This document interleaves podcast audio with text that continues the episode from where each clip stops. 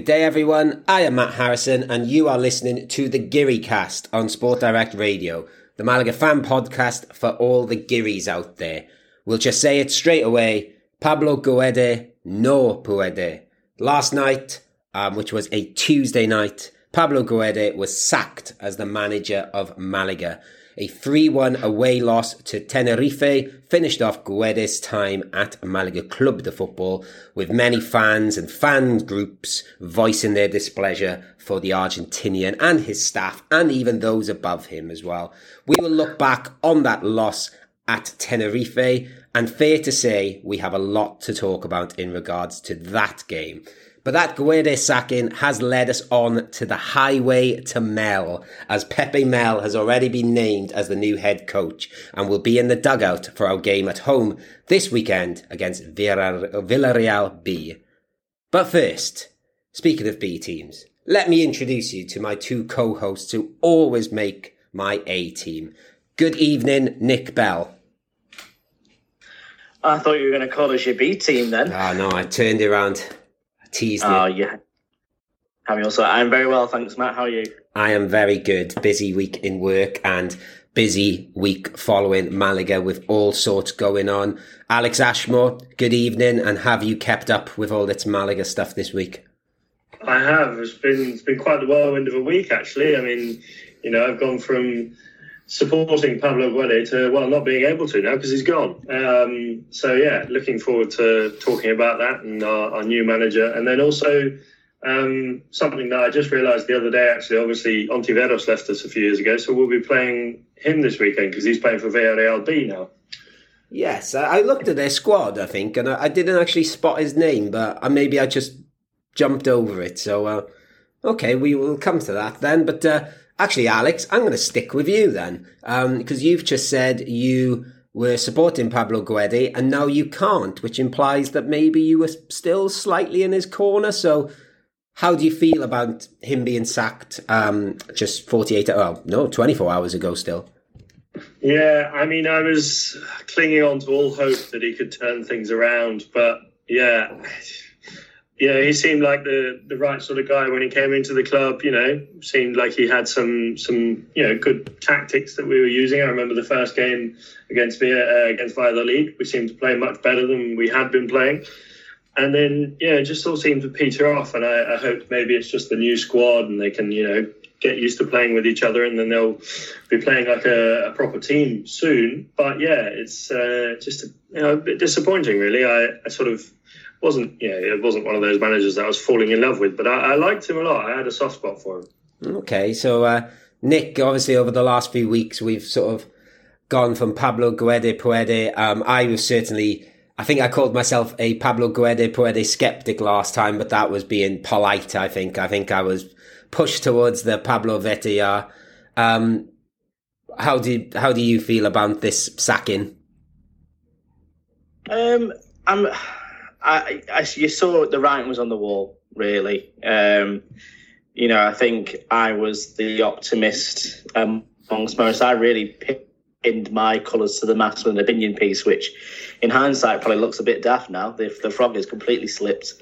Um, but I think in, in, in the end, the club have got to make the decision that's right for everybody, and the fan uh, thoughts and processes got to be part of that. So if they're against him, it's hard to turn that ship around, really. So I think it was the right decision to make, um, as sad as it is. But you know, he'll always be a, a legend at Malaga, regardless.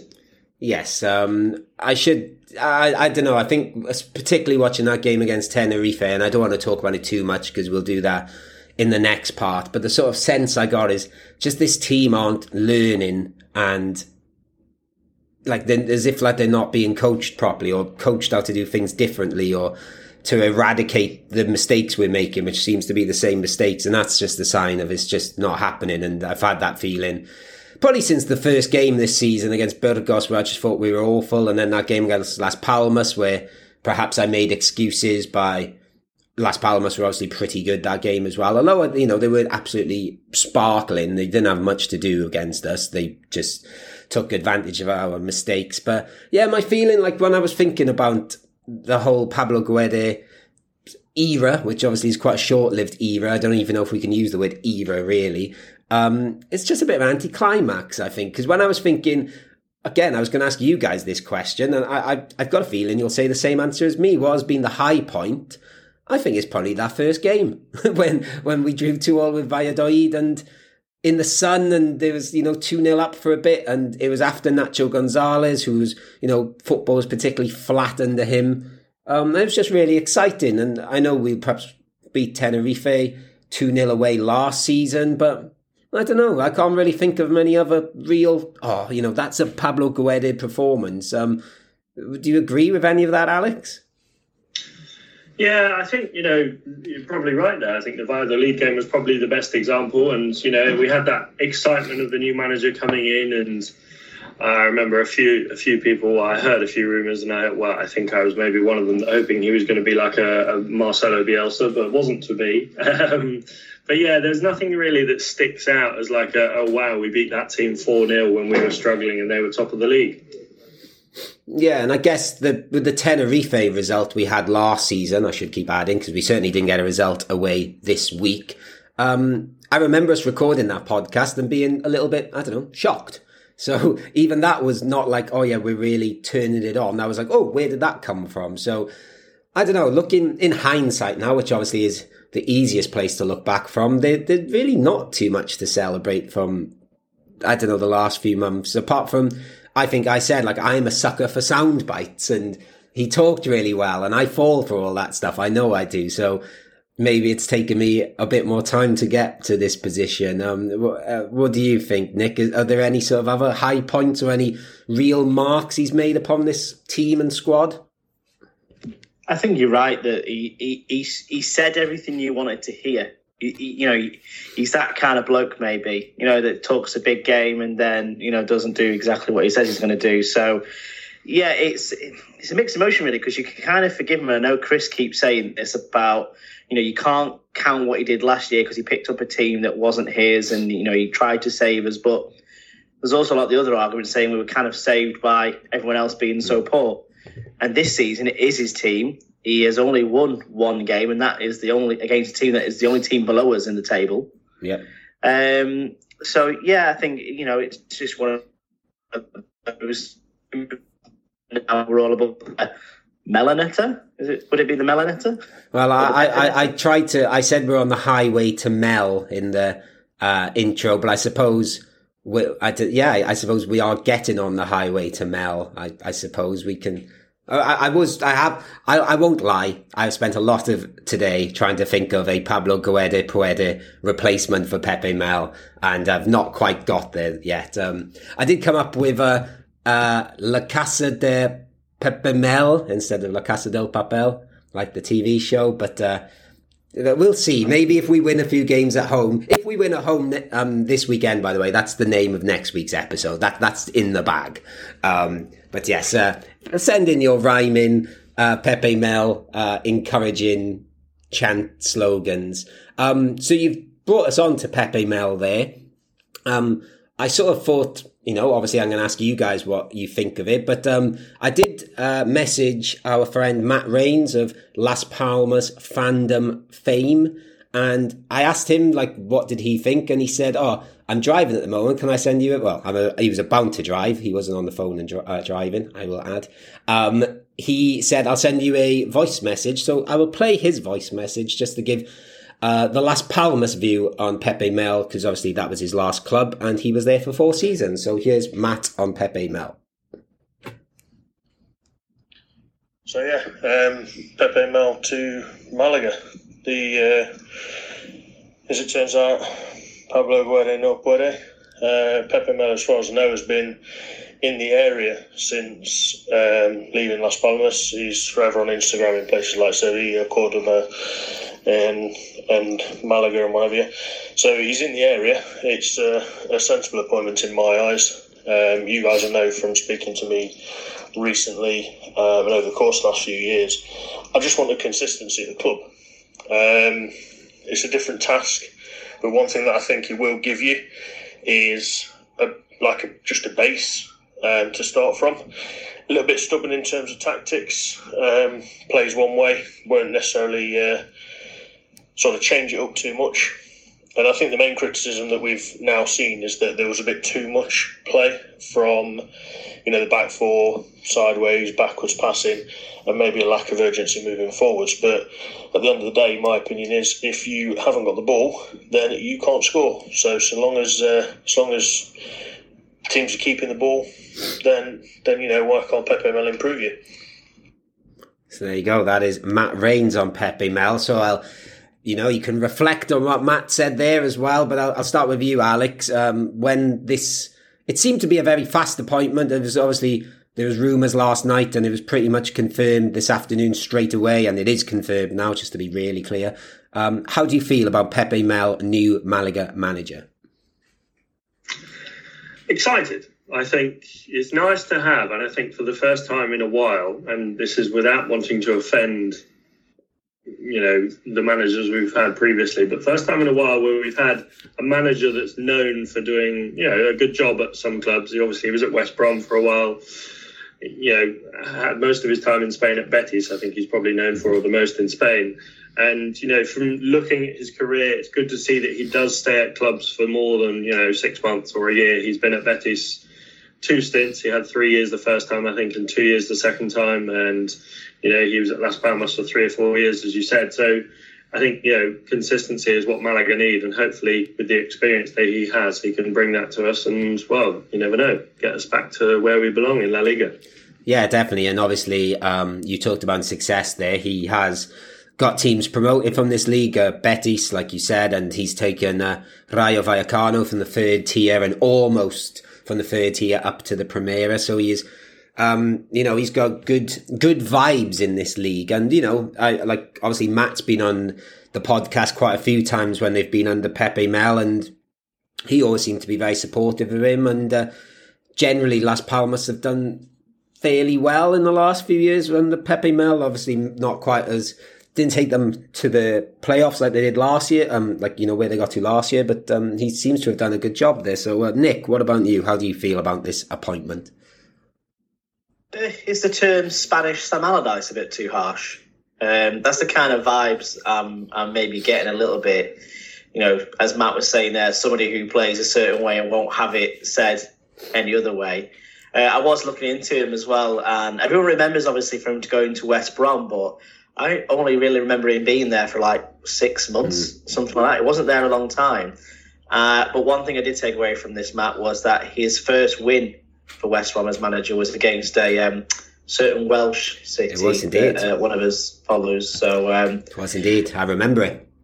Don't leave it bittersweet. Hopefully, you can forgive him. Yes, I can. I, I, I should say with the West Brom thing as well. I think he was there a whole season. I think he took over at the end of one season, kept them up, and then I think he stayed the whole of the next season and didn't really get them, you know, nothing too exciting happened there. They stayed up, but uh, I, I, think that's what happened. Anyway, I'll have to. No, it was um, it was only from January to May. Really? Okay. Oh, that's right. Yeah, because I was thinking, I think he was going to stay for the next season. That's right, and then they were like, nah.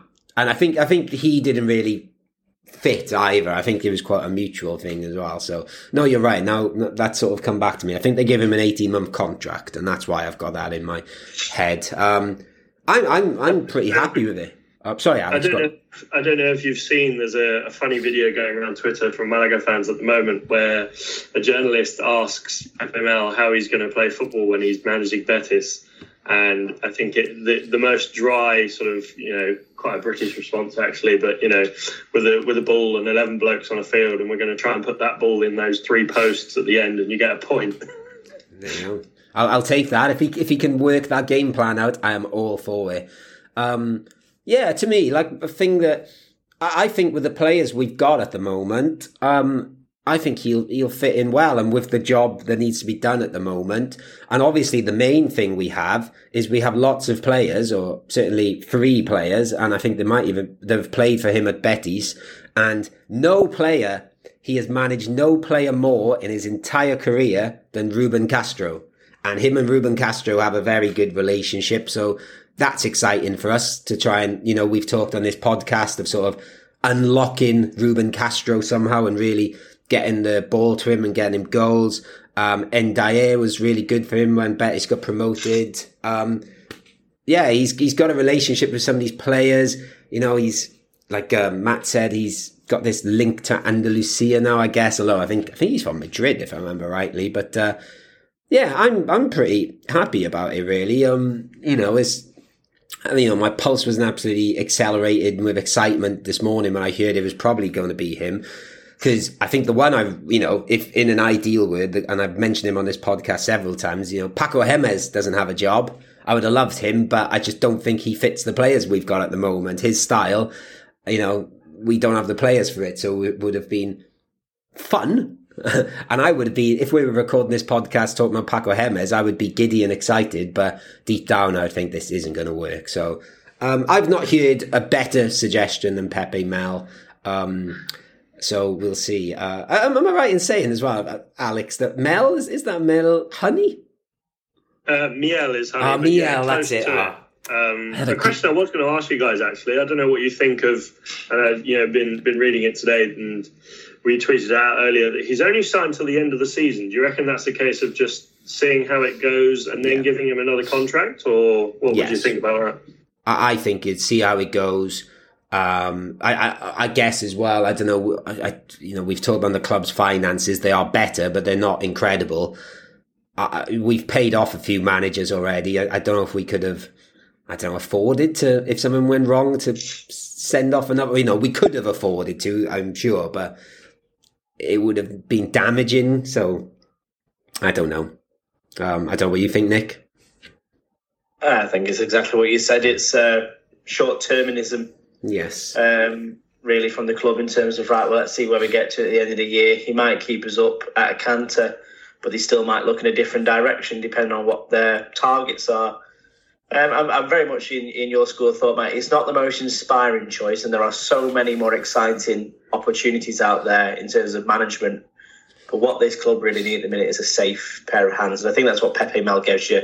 As Matt said before, you're not going to get the, you know, the most exciting football in the world, but you'll get a consistent, you know, two points average over the course of a season, and you'll be there thereabouts. Because let's not forget, he was kind of let go from Las Palmas in Mm. quite auspicious circumstances Yeah. because they're only just outside the playoffs at the time, weren't Yeah. they? So, you know, maybe we need to do some more blue sky thinking, but it's hard to do that as a Malaga fan at the minute when we're on our when we've had more Malaga managers than we've had prime ministers and monarchs in 2022. It's crazy. Yes, um, we should add as well that um, he will be joined by Nacho Perez, who's coming in as his number two, who has been the coach of Malaga Femenino over the last uh, couple of years. So, you know, we've talked about him on this pod. Oh, we talked about how well that team's done on this podcast, particularly last season. So, I don't know. Is it, that seems a good move to me? I'm sure it's a disappointment for the Femenino side of our club, though. So, yes. Pepe Mel watch has begun, and we'll talk about our game against Villarreal B or B later. Later, later. I turned all Spanish then. Um, just some quick other bits of news. Um, I know one of them applies to you a bit more, Nick. The, our games against Andorra and Leganés have been decided. We're going. I didn't realize we were playing Leganés on a Wednesday, and it's a bank holiday here, and it's four o'clock in the afternoon.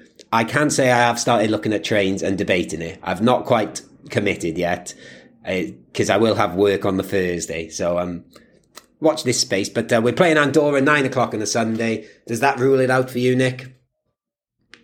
Yeah, I'm absolutely gutted. I'm over for the weekend, flying in on Friday night late, and then leaving Sunday night late. So uh, yeah, as the uh, kickoff is started at La Rosaleda, I'll be on a plane back to Manchester, uh, which is just sod's law, really. You know, I- yeah, a Saturday evening would have been ideal.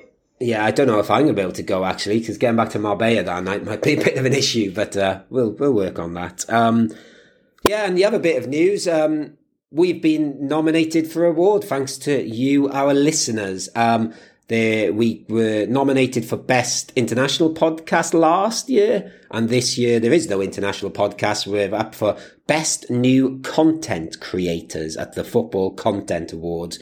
So, um, I, I- don't know. Do, do you guys have anything to add on that?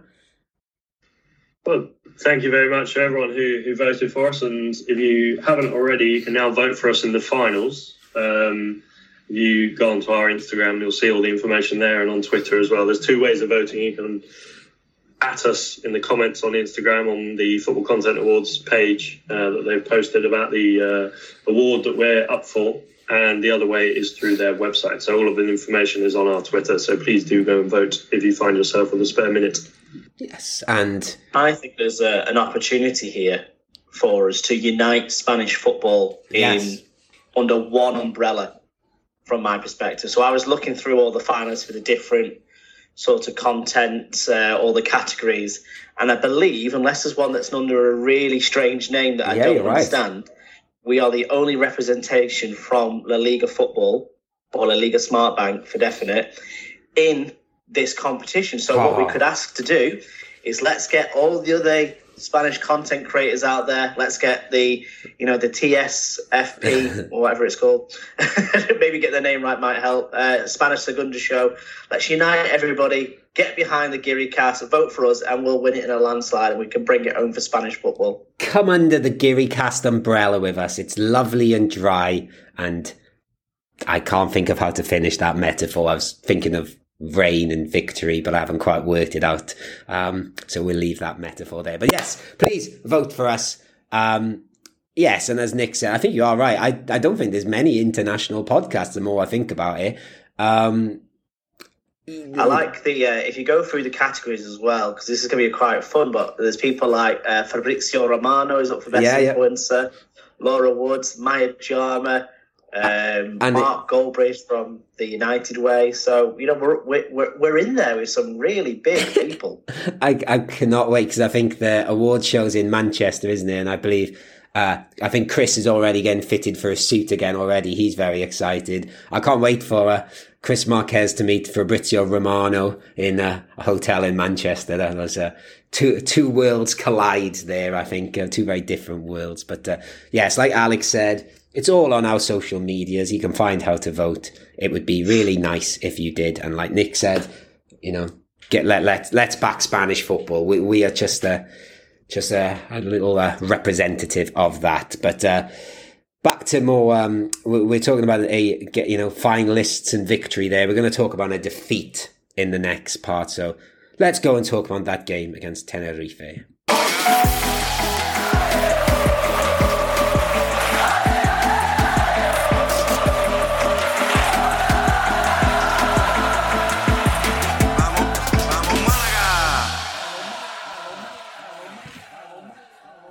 Uh, the decisive game of Guede's reign last season came away to Tenerife when Malaga won 2-0 at Heliodoro and they were three points, which were massive in keeping Malaga in the Segunda.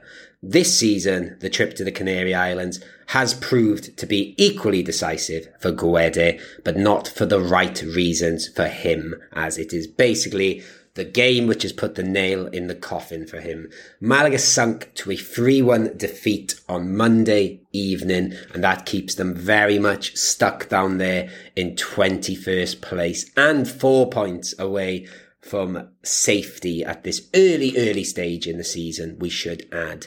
Um, let's go back to the start of that Monday night then, and the start in 11 not too much changed. Juande was dropped, um, I think a little harshly, but I saw lots of other people saying that's right, so maybe I'm not seeing things clearly there. Um, Bustinza came back in.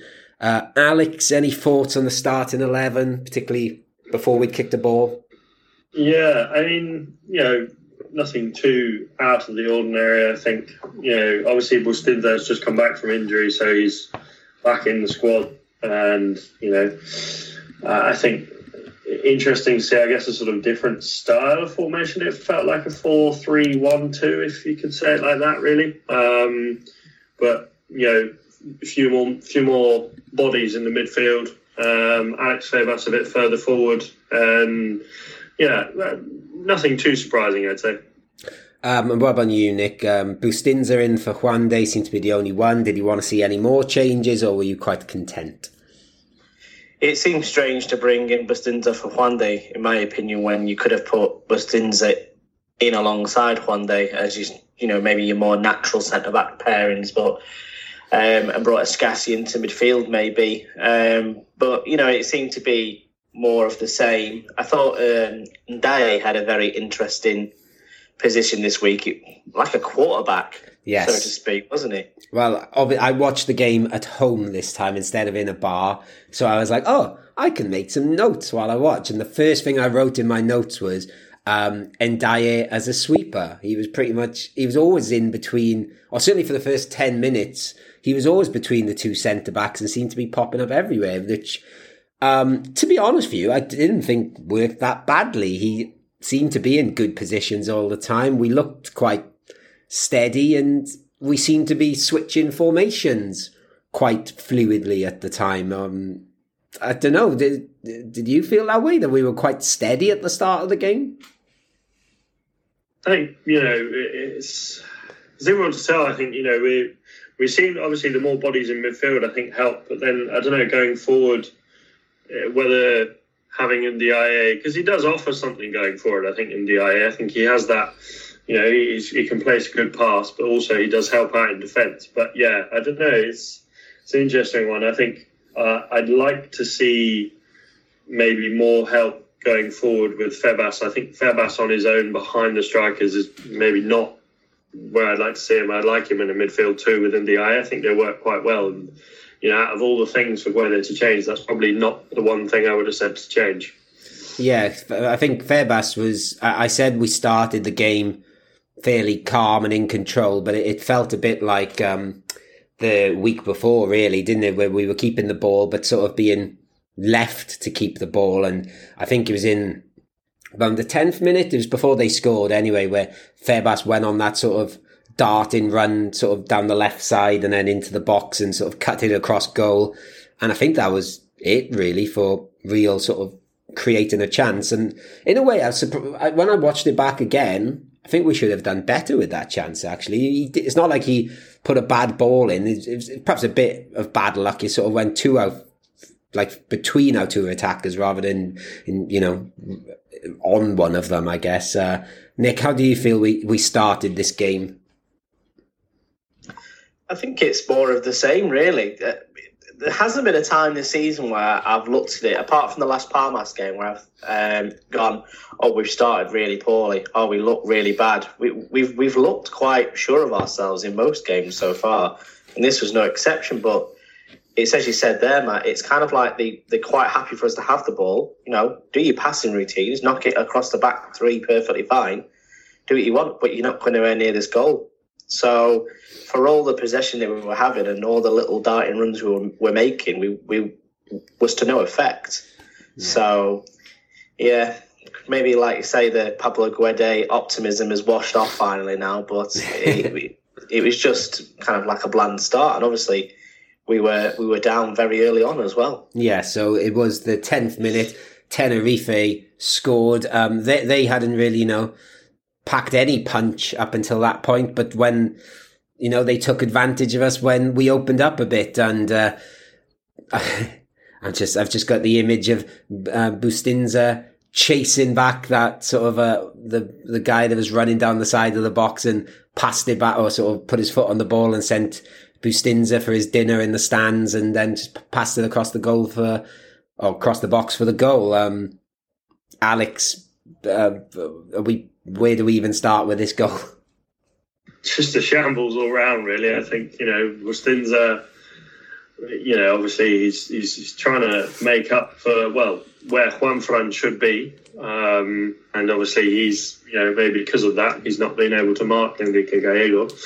But then also I'd probably point the finger at Escassi because you know quite a minimal attempt to block the shot. I know it's coming at quite a speed, but still, you know, I I'd expect it even if it's been shot out of a cannon. I expect you to jump in front of it. You know, that's that's your job as a defender to you know make tackles, block shots, and it was very minimal. You know, uh, Manuel Arena was never going to get there, so you know, quite disappointing all round, really.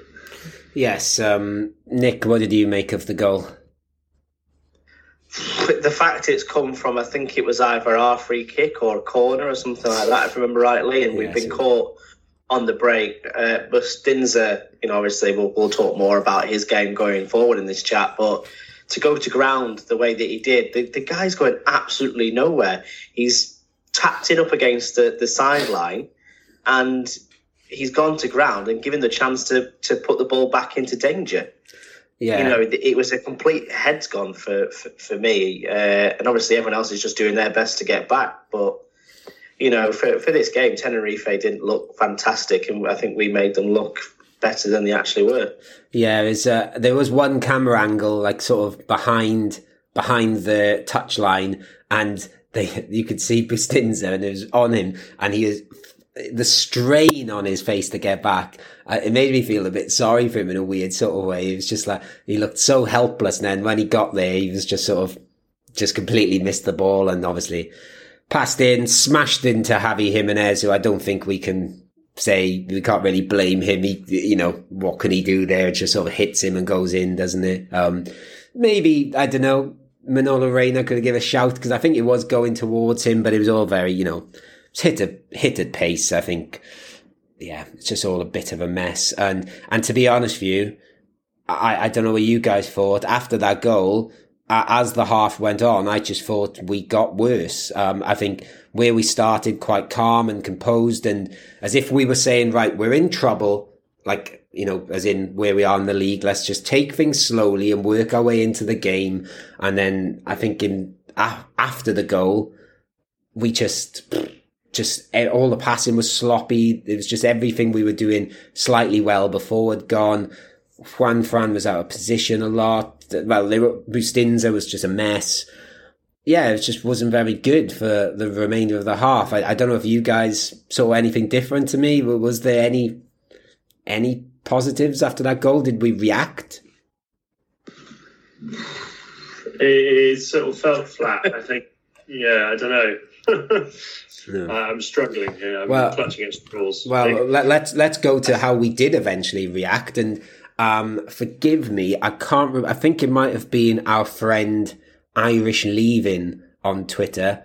Um, he said, obviously, we scored just before half time, and he said that's the exact sort of goal we always concede, and it went our way this time. So a, a sort of ball into the box, sort of bobbled around. Their defender heads it up in the air and Alex Gallar is there just to smash it in on the volley from about 10 yards. Um, it sort of came from nowhere, Nick.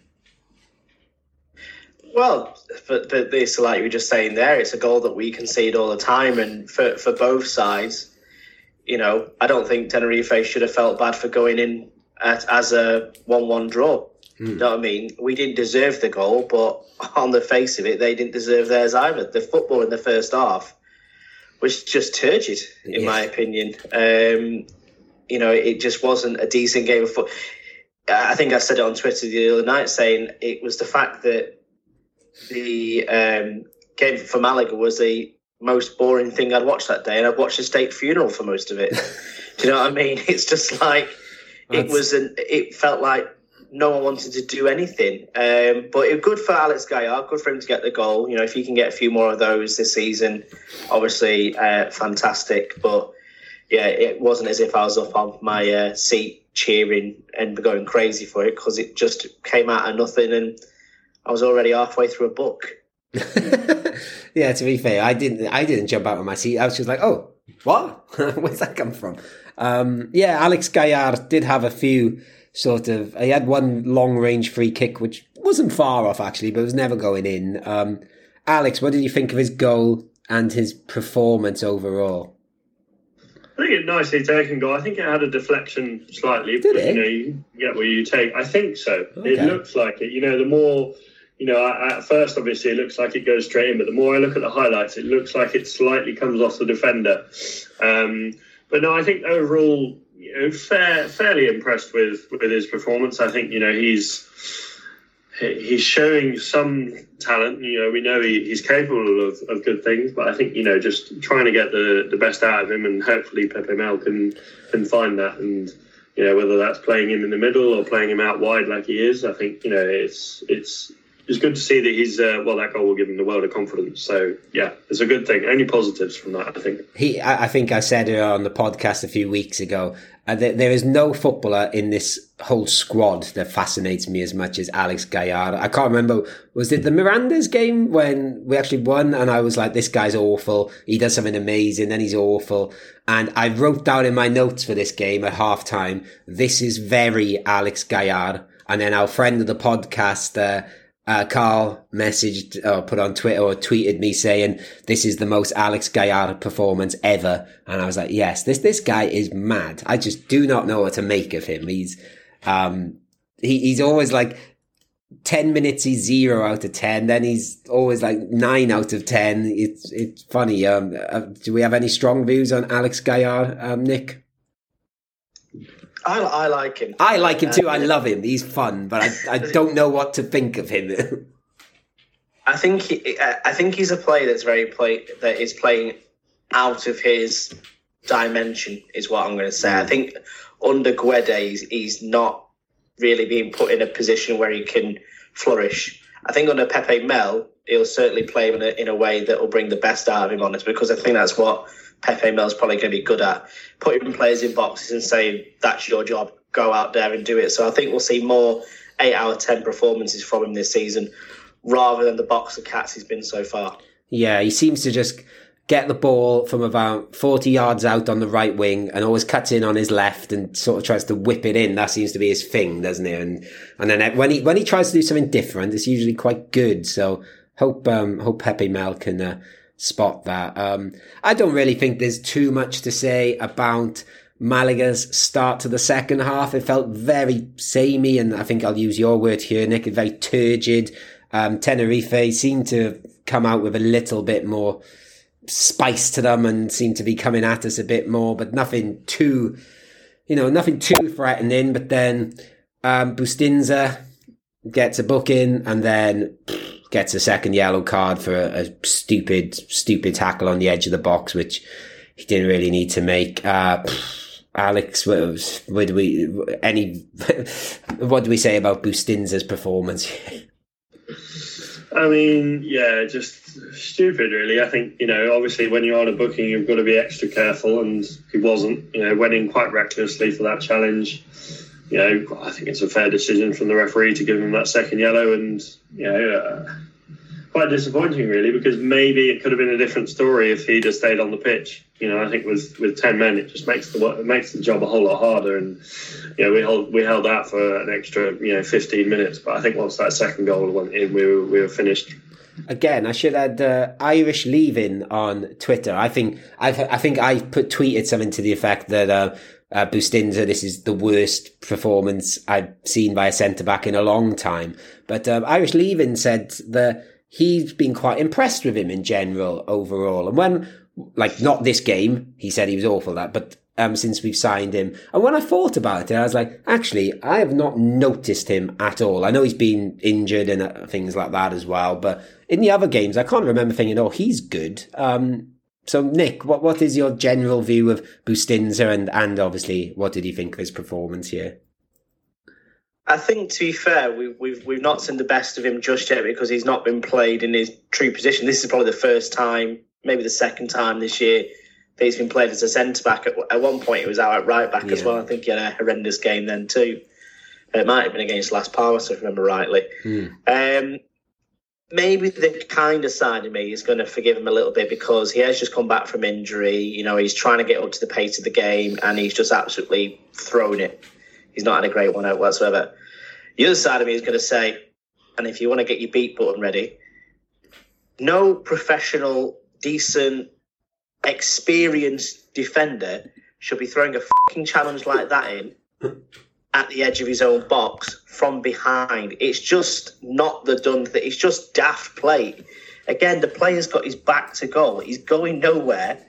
What are you thinking, lad? It's just stupid, stupid decision making, and it was a, it was something that ran through as a thread that went through in the entire game. It was just everything he did seemed to be daft and clumsy and not thought through. And I agree with you, Matt. There's there is not many a Malaga player and bear in mind the season we had last year and the players that we had then. that have had a worse game in a Malaga shirt for a very long time. Yeah, he just looked completely lost out there, didn't he? He just, he sort of like look. He just looked like he didn't know how to be a footballer, let alone a, a defender. It was really, really bad. And and I think I tweeted it after, but obviously Guede made um, uh, four substitutions then, I think, didn't he? Um, to try and change things up. And I don't know if it was the substitutions or was it getting rid of Bustinza? Well, I actually thought we played a bit better with 10 men. Um, we should say the quadruple substitution was Juan de Genaro and Chavarria coming on, ah, with Loren, sorry, um, for Fran Sol, Castro, Viaba and Gallar. Um, I guess we should talk about the subs here. Um, I didn't think any of them did too much wrong, actually, but I thought Loren was magnificent and just seemed to be fun and had a spark about him and seemed, yeah, he was just fun to watch. Um, and made me think maybe this guy should be starting, actually. Uh, what, did you make of, uh, Loren, uh, Alex? I want to see more of him. You know, oh God, yeah. Played, played, played some, played some, you know, good passes, quite accurate with with all of them. Pretty much, I think he had one pass that didn't didn't make it. Um, you know, he, he, was getting in and around the right areas. He was busy. He was, you know, working his socks off. You know, he even had a shot on target, which you know is nice to see. Yeah, um, within a so, minute, yeah. I think, wasn't it? It was pretty much his first or second touch. Yeah. So no, I think you know the more of him we can see, the better. And I just don't really understand why he's not been playing. It just baffles me, really. Uh, are we up for seeing more Loren, Nick? Oh, absolutely. I think, like you say, he, when you've got those kind of strikers up top, you know, the the, the security and the safety is in playing your more experienced players, but maybe to play with the coefficient, if you've got 41, 41 year old Ruben Castro, maybe sticking with a 20 year old just to even it out a little bit because he's got the legs and he's got the excitement and he'll worry people as well. You know, if you was to stick him on uh, that Nacho lad for Tenerife, for example, you know, he's what, 34, 35, 36 he's he's already in his head. You know what I'm saying? He's, he's two steps ahead of him. It's that fear from the youth, as Alex always says. These youngsters are here to replace us, Matt. Yeah. Um, so 100%, I'd love to see him more. I'd love to see him up top with either Castro or Fran Sol. I don't think Chavarria did too much wrong, but I don't no. think he did too much right either. Um, but for me, the big big thing about that quadruple substitution, that is the moment I realised that it was up for Guede. Yeah. I went, that's that's a man who is trying to cling on and he's willing to do anything to uh, to try and change something and making a quadruple substitution is like the yeah, it, it makes you feel sorry for him really. Just yeah, I totally agree with that. When I saw and obviously the subs were it was quite difficult to work out. So what's the plan here? And I could see him scribbling something on his notepad, go Guede. So there was a plan, but it did seem a bit panicky. Um, just quickly on Chavarria there, I actually felt that Chavarria and Loren together played a lot better than Castro and Fran Sol did, though. I, am not saying Chavarria was as explosive as uh, Loren, but he, he, played okay, I thought, Chavarria. He held it up quite nicely. Um, and they seemed to have a quite a good understanding because I think I said last week or maybe the week before. I don't think Fran Sol was very good again. I thought he was Caye Quintana Mark II again, and I'm a little bit concerned there. But you know, new manager, I'm I'm happy, happy for him to prove me wrong. You know, most definitely. Um, here we go. We've been building to the headline act of this game, I guess, and the thing that's been on social media the most. Uh, Tenerife's second goal, which came via a penalty. Um, I, I don't think I'm going to insult either of you and ask, do you think it was a penalty or not? Um, so for those that haven't seen it, the ball sort of goes in the box. Juan Fran gets in front of the attacker, sort of gets bundled into by the attacker a bit, and Tenerife get a penalty. I think that's a fair summary of things. Uh, Alex, what, what, what, just what, what do you think happened here? Talk to me about this. I think, I mean, you know, it's hard. I, you know, every time I look at it, I think, well, how? I, I don't know what the ref sees. I don't know what VAR sees. You know, it, it just it baffles me really. I've seen quite a few bad decisions in my time, but that's probably up there as one of the worst. I think. Um, yeah, honestly, I think I tweeted about it. I honestly, I know people say this all the time about, offside. It was the worst VAR decision ever. In regards of penalties, I don't think I've seen a worse one, like in any league. Uh, like, obviously, sure, if I went back through games and did a lot of research, I could find some, but, you know, just off the top of my head, I can't think of anything worse. What about you, Nick? It's a complete heads gone from from the ref, really, and kind of epitomised his his game. The fact that the only decision he got right to send off Bustinza in this match. The, the fact of the matter is, is that he's gone to the video assistant referee. He must have them in his ear. He's not bothered to go look at the monitor. What they're watching in that, wherever they are, that what's the equivalent of having a, a, a, a VAR lorry outside the Referees Association England in Spain, like one in Madrid or something. Well, what's the name of the place in um UK? What's this? Something Park? I've got. Yeah, something like it's not St George's Park, is it? It's somewhere else. Trying to think of the Spanish equivalent of it, that's all. But never mind. Carry on. Yeah. it, the Spanish equivalent would probably be in a port cabin outside Seville or something like that.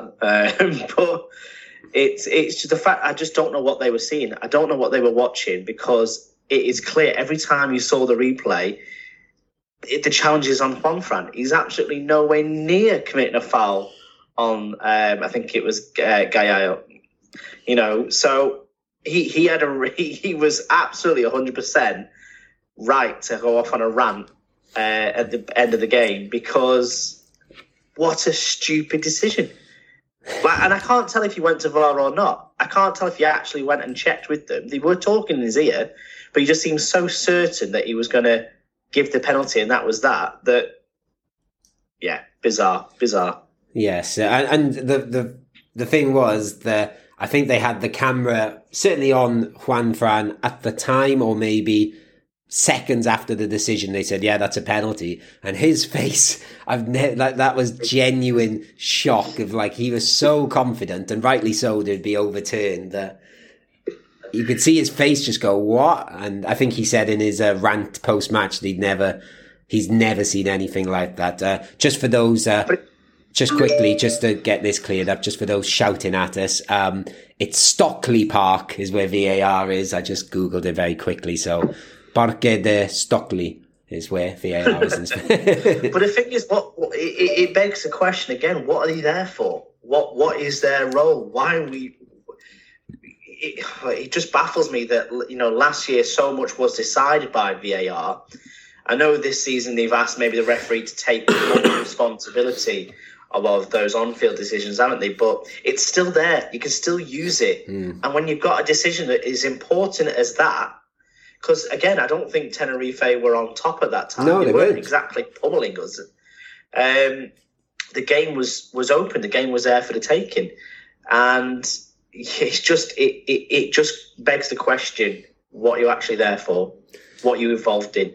And you know, you could argue like obviously it's a big decision for Malaga because obviously we are stuck down towards the bottom now. But you could argue that decision has cost a man his job as well. so you know, we like you said, we were doing quite well with ten men. I thought up until then, and obviously when we went two one down, we had to sort of. Well, we didn't have to, but maybe Pablo Guede thought, well, my job's gone if I don't do something here. I'll just throw everything at it. And uh, that's what leads to the third goal. I, I don't really think we need to put too much analysis into the third goal. We'd sort of gone forward. They'd counter-attacked three on one for most of it. I think it might have been three on two in the end. Uh, Manolo Reina saves a powerful shot, goes back to them. They pass it across the goal to Teto, who uh, scores. Weirdly, VAR takes a look at that when I could not see any reason why, but it did look that at that. Was insult to injury to me. I was literally, this is when I was on my feet screaming at telly saying, This is looking at? Really?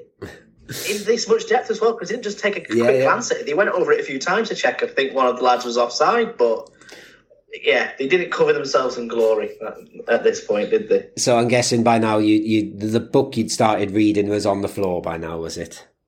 Oh, it was through the window. I was raging at this point. It was through the window. My wife was just trying to get on with doing her work, and I'm absolutely screaming in fake Spanish at the television. I, it was it was funny because I I was watching on Spanish TV, and uh, when they kept showing the VAR, the the commentator just kept going goal, un goal because they was just waiting. Yeah, it's a goal. It's a goal, and they just kept showing. He's like un goal, And it, yeah, like you said, it seemed to take forever. And he was like, see, see, see, un goal.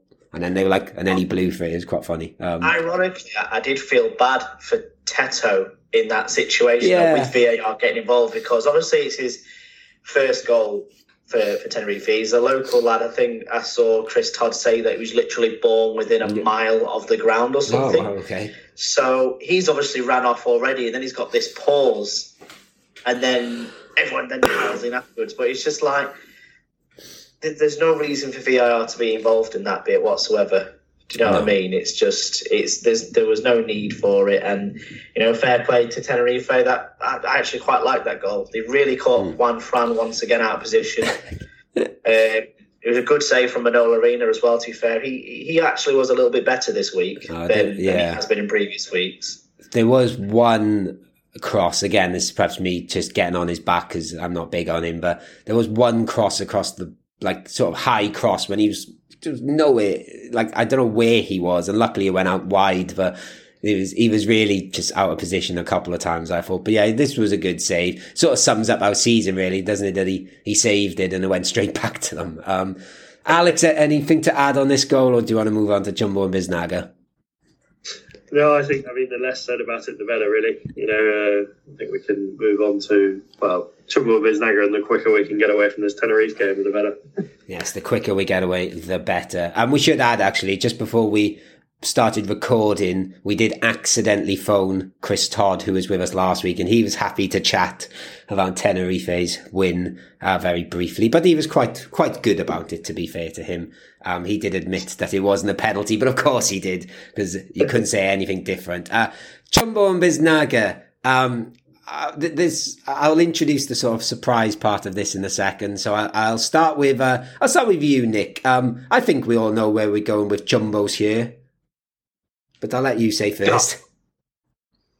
There's only one true. I think there was many candidates, but there's only one true person that it could be, and that's got to be Bustinza, Yeah. who was just um, as far from a f- football player as could be on uh, Monday night. Would we say Alex uh, a chumbo nazzo? Yeah, Yeah. I think I think Uh, fair to say.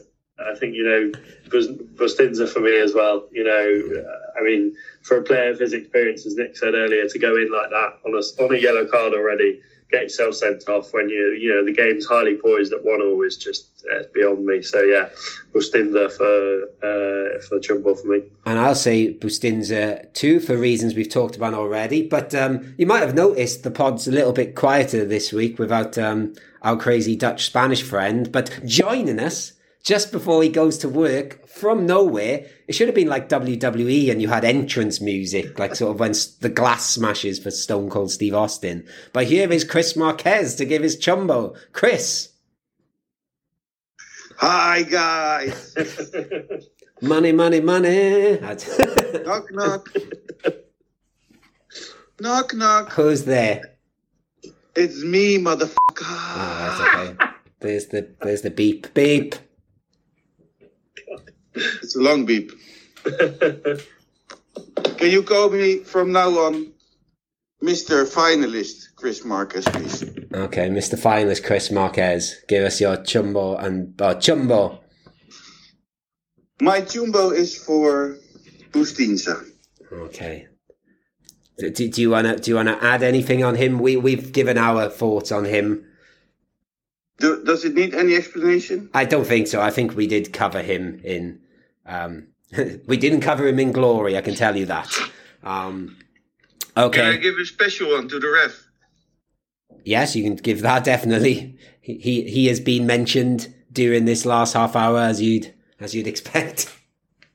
Did you guys know that uh, Malaga is, uh, well, has get contact in contact with La Liga Ah, yes. with the referee commission? I You already said that. No, I didn't say that, but I, I made a note of it and forgot to mention it at the start. Yeah, Manolo Gaspar, I think, has said. Uh, Yes. um, and as you pointed out, um, just as you joined the call, Chris, that uh, you're surprised Manolo Gaspar hasn't lost his job. So we didn't really mention that earlier. But uh, yes, Manolo Gaspar is still it at Malaga Club de Football. But uh, we'll talk about players we want to stay and players we're giving the Biznaga to. Judging from our chat earlier about one player, I think I know where this going, but I might be wrong. So I'll go to you first, Nick.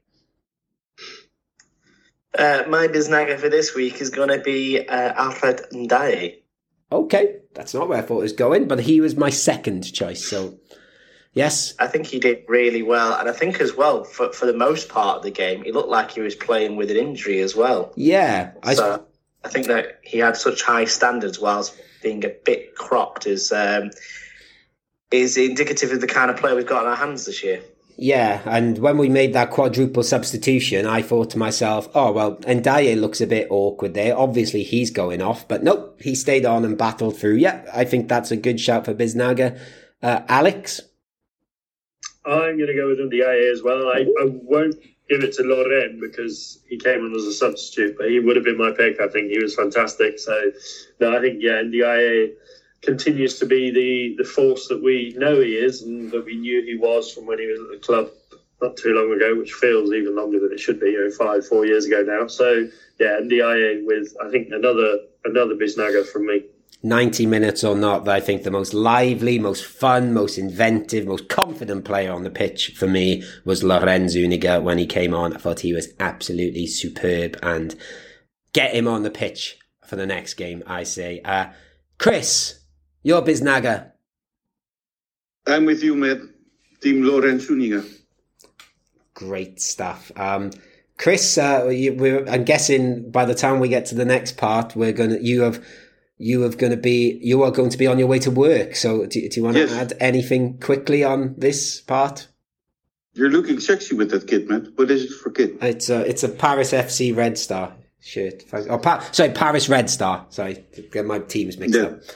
Matt looks very sexy with that kit on. Thank you. Um, what else there is to say? Yeah, Malaga had the had the blue sh- uh, new shirt. It's a training kit with the roses. It's the second kit, but then in blue. Really? Yeah. What? We wore a different kit. No, No, we're it's not- available at the club shop. It's like a It's training, a training kit. kit. They're it? selling Ah, it. right. Sorry, I misunderstood. I thought, I thought you meant we wore a different shirt for this game. I was very confused No. then. Oh, that's fun. So It looks very nice. Oh, I'll keep an eye out for that. But I, obviously, I, I've got one rose shirt now. I can't really buy another. Um, Yeah. I, I think And my. then Go on, sorry. I have I have one more thing before I go, because you will all forget about it and will not say it like I do. We've done it, but I know where you're going. We are nominated for an award, We are. and we never ask for anything. I guess. Are we asking for things? I don't know. we have asked. Yeah, we ask to subscribe, but we don't really care. Yeah. But now we really uh, care. So I'm begging you, please, oh, please, vote for the GearyCast. And um, maybe we can do like a, a, a come together in Manchester with the listeners. I'm going, Alex is going, and maybe Nick is going. Maybe. Got to seek approval. I've got to put in I, I, the, I've got to uh, be honest with you, Chris. Uh, You came on and said we wouldn't do it properly. I I think I think Nick Bell's trumped you here. His his his campaign of how to vote for us earlier was was much better. His, his come Yeah, together, don't come prepared. his all together speech was much better. I'm sorry. I, I saw open Skype meeting. It's very easy to break into our uh, uh, recordings of uh, Yeah. of the podcast. By the way, Okay. Well, we've already we've had Chris Todd on by accident earlier, so yeah, it is. okay, guys. So uh, enjoy. okay. Thank you, Chris. Uh, there's our special Love, guest for today, Chris Marquez. Um, Yes, and vote or die trying. Vote or die trying. Okay, thank you, Chris. Let's move on then to the next part of this week's podcast where we look ahead to Pepe Mel's first game in charge.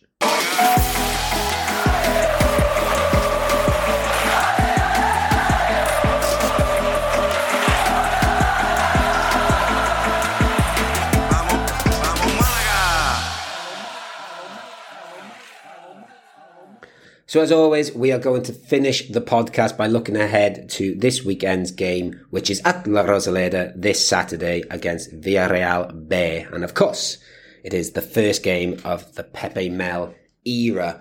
Um, we had him on last week. Uh, for those that didn't listen last week, Alex Fitzpatrick of the excellent Spanish Segunda show has agreed to give us a little snippet of audio about our opponents each week. Um, if you want more than a snippet, why not go listen to their podcast? It's very good.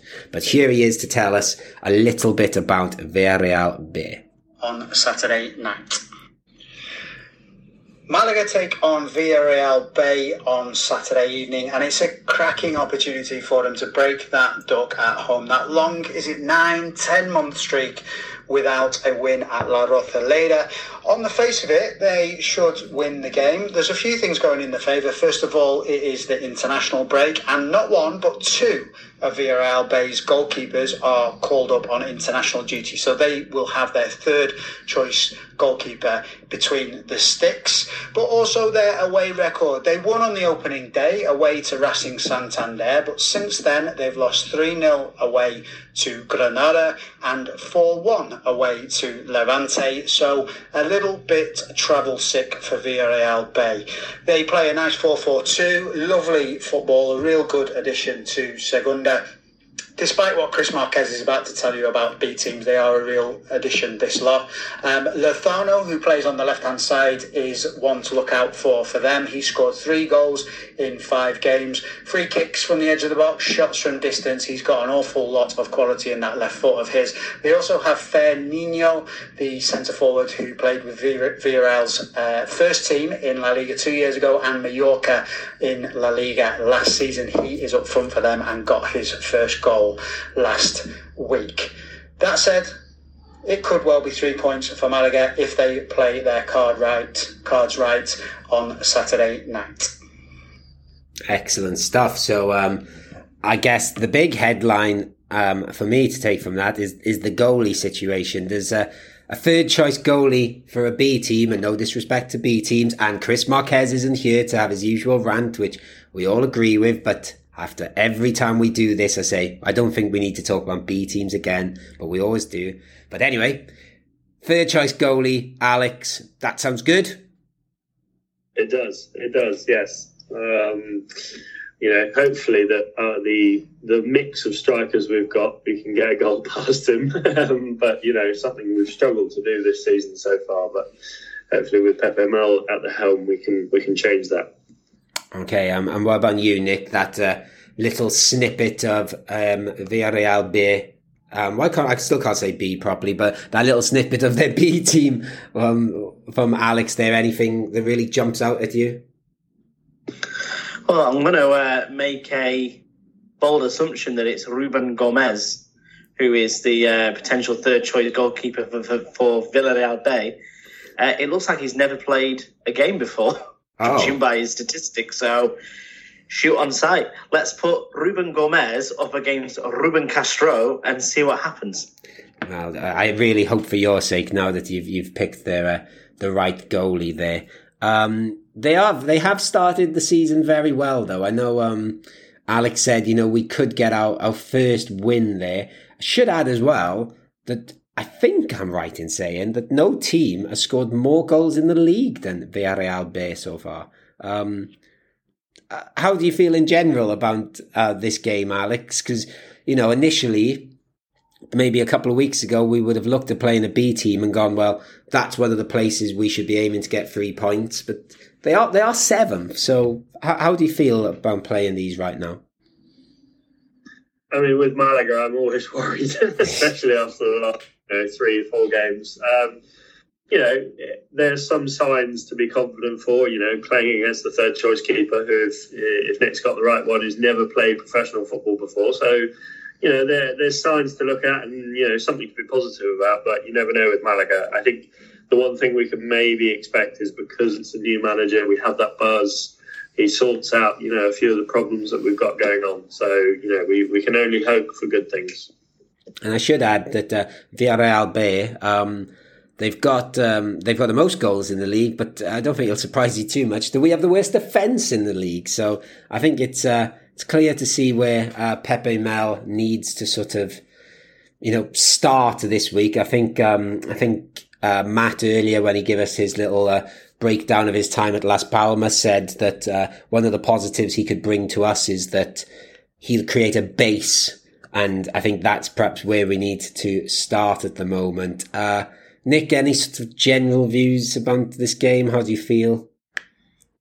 Uh, I think it's an opportunity, especially with the new manager coming in, and um, what Alex was saying about them being not as good uh, as away as they are at home, can maybe give us that uh, opportunity to get over this really bad hoodoo that we've got at the minute. You know what I mean? Like it really does feel like we haven't won at home for a very, very long time. A, a home do. Um, a home win would be really good uh, around about now. Yes. Um, I was just keeping a little look at um, what Alex had mentioned before uh, about uh, Ontiveros. Mm-hmm. Um, and I know we weren't 100% sure whether he was going to be there, but apparently he's played a few times this season for Villarreal B as well. So, Ooh. again, is it really a B team if you've got a player like Javier Ontiveros amongst your ranks? Fernandinho, I, I remember other players in there quite good. Yeah. A bit older. Yeah, it's, um, I'm sure he'll be welcome back into La Rosaleda um, in you know with loving arms as uh, you know me and me and Alex travelled to Fuenlabrada away last year, and it, it, was all very nice towards him, wasn't it, Alex?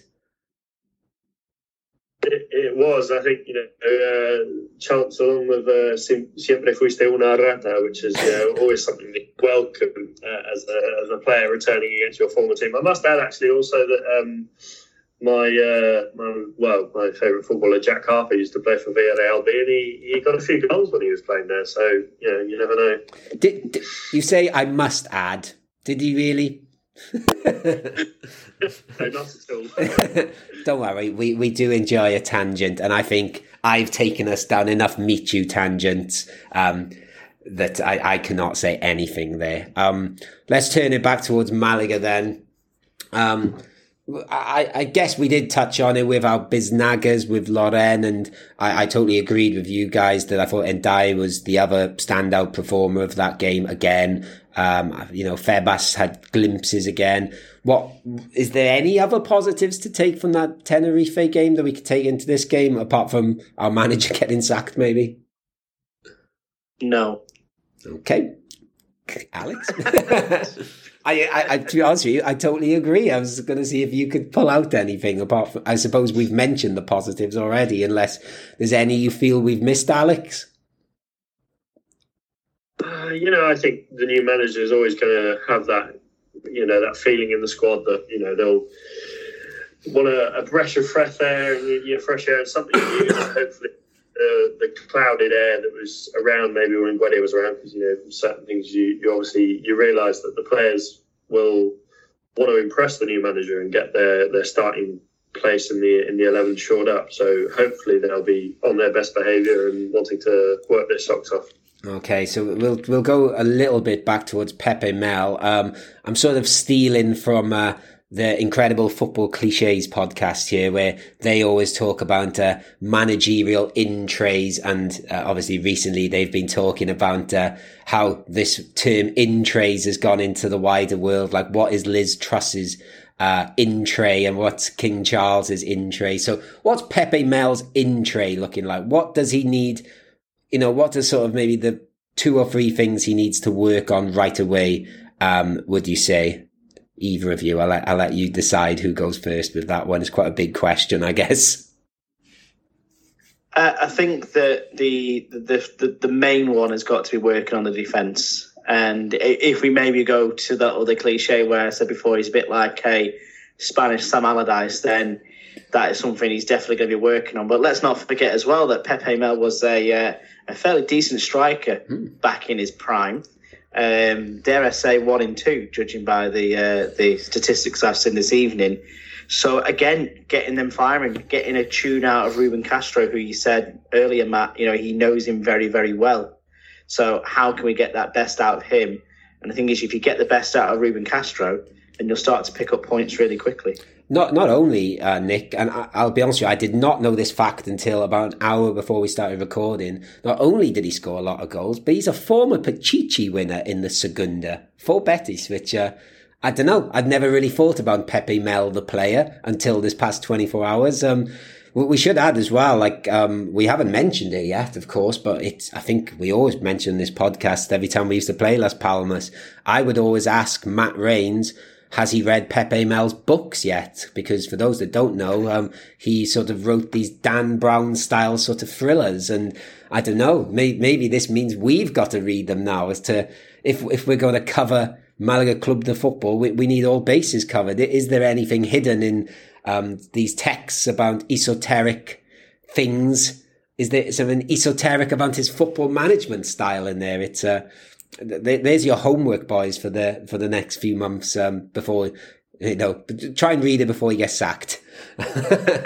um, it is strange now that our squad and our team have got more published books than we do goals. It's very odd. That's, uh, jokes aside, I think you actually can't be far. If it wasn't for maybe that Mirandes, um, the free day, I think Pepe Mel's got four books, or maybe I think he might have four fiction books. He might have actually a book about football, and yes, got Fran Sol's book. So there's at least five or six. It's close. Um, yeah, I don't know who's All next right. to write a book. Um, Jozabed, the Invisible Man. Way.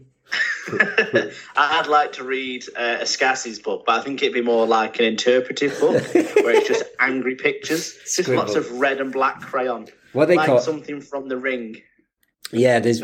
Funny enough, we were talking about here in work the other day. There is something called free writing, isn't it, where you just open a page and you just do what you want. It's, I guess it's like the the jazz version of writing. Um, yes, Escassi on the jazz version of writing. That would be good. Yeah, um, yeah. Let us know if you're writing any books. Uh, anyone in the Malaga squad. Um, um, yeah, we were talking about in trays. I think you you've talked. I think you had two good ones there, Nick. I think it's the obvious ones, isn't it? Concede less goals, score more, and uh, you know we do have a guy. You know, no, doesn't matter. He's forty one. We he was scoring plenty of goals in this league last year, and he can still still think he can do it this year. Um, you know, the guy hasn't had a chance really, has he? And you know, when he when he has had chances, he's either made them by himself and been quite unlucky, like, you know, for example, against uh, Caro in that Burgos game where Caro had an amazing game and seems to be having an amazing season, or, um, yeah, he's had nothing, he's had nothing over the last few games, really. Um, Alex, um, um, Pepe, I forgot his name for a second then. Pepe Mel's in tray. What do you think should be in there? More of Loren Zuniga, I think. And yeah, I think less of Escassi in defence and more of Febas and Ndiaye in the midfield together.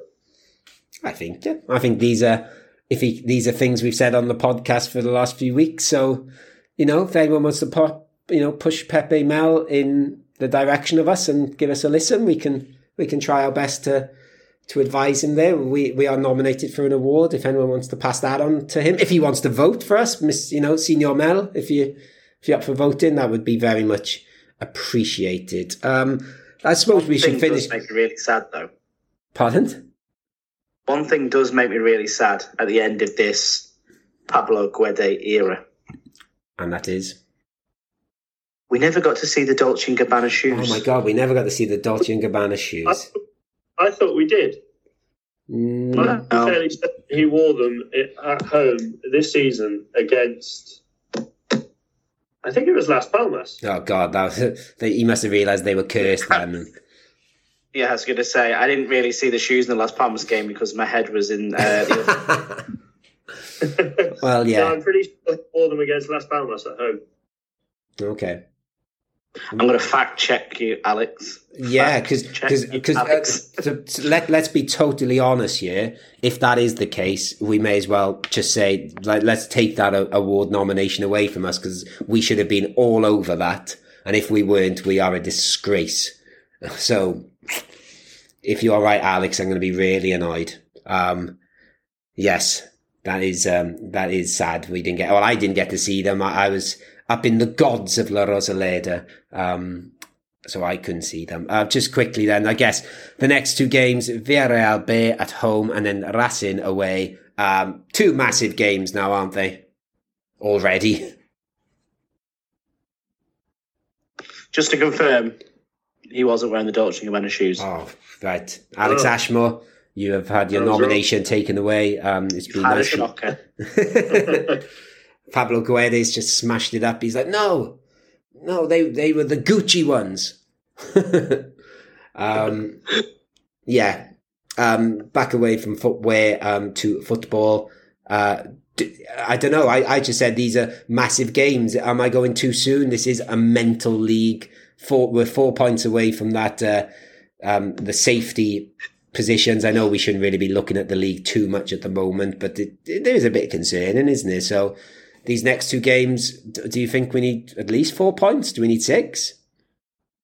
I think the most important thing is getting the performance right. And I think, you know, if we can start to see improvements in the performance, then we can have more confidence that the points will come with them. I think, you know, like you said, it's probably too early on to start getting worried about our league position. But if we don't start seeing improvements in the performance, then we might have to start worrying. Spoken like a true football manager there, Alex. But yes, I think you are. I like Graham Potter.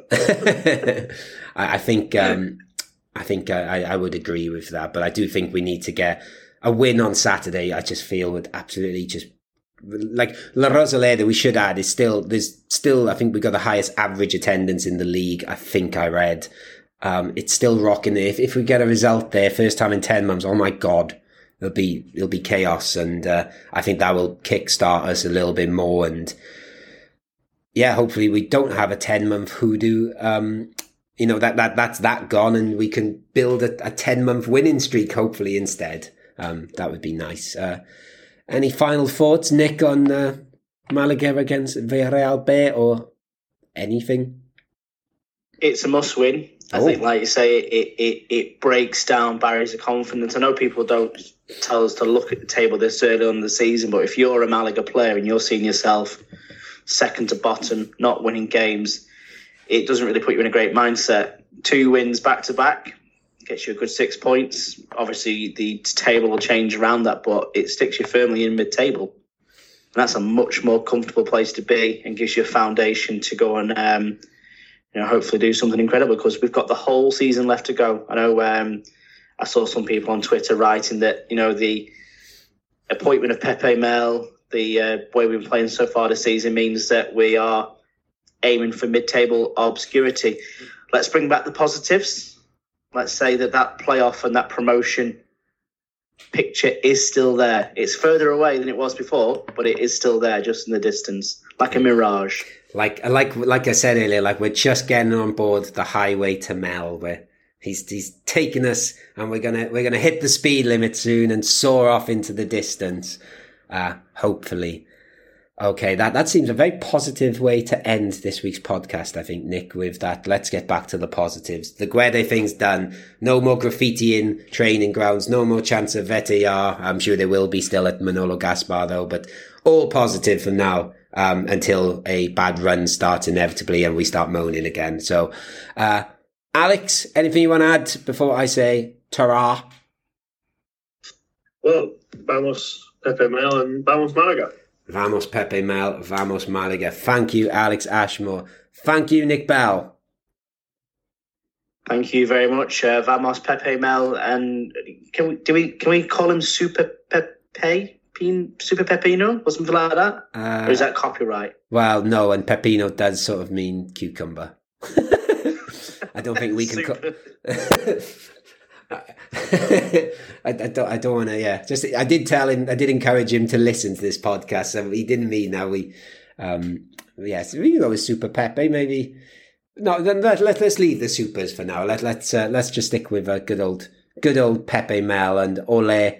What, what was this? Have you seen the video of the kid singing Ole Pepe or it Ole, Mel? Um, go check out that video if you find it. the Betis kid going off on a tangent again. So let's wrap things up. So thank you, Nick. Thank you, Alex. And thank you, you, the listener, for listening. Uh, please do go and vote for the Geary cast if you have a spare 30 seconds or so. I promise you it does not take very long. You don't have to sign up for email or anything like that. You just go to best new content creator on the football content awards website and you go to the bar which says GearyCast and vote for us. And if you see any names of people who've been on this podcast, I think Ellis is up for an award, who's been on, uh, well, on this podcast and done other stuff with us, go vote for Ellis Platten too, and anyone else. I can't think of any other links right now, but go vote for us.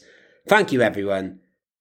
I've been Matt Harrison. You've been listening to the Geary Cast on Sport Direct Radio. Adios, vamos Malaga, and vamos Pepe Mel.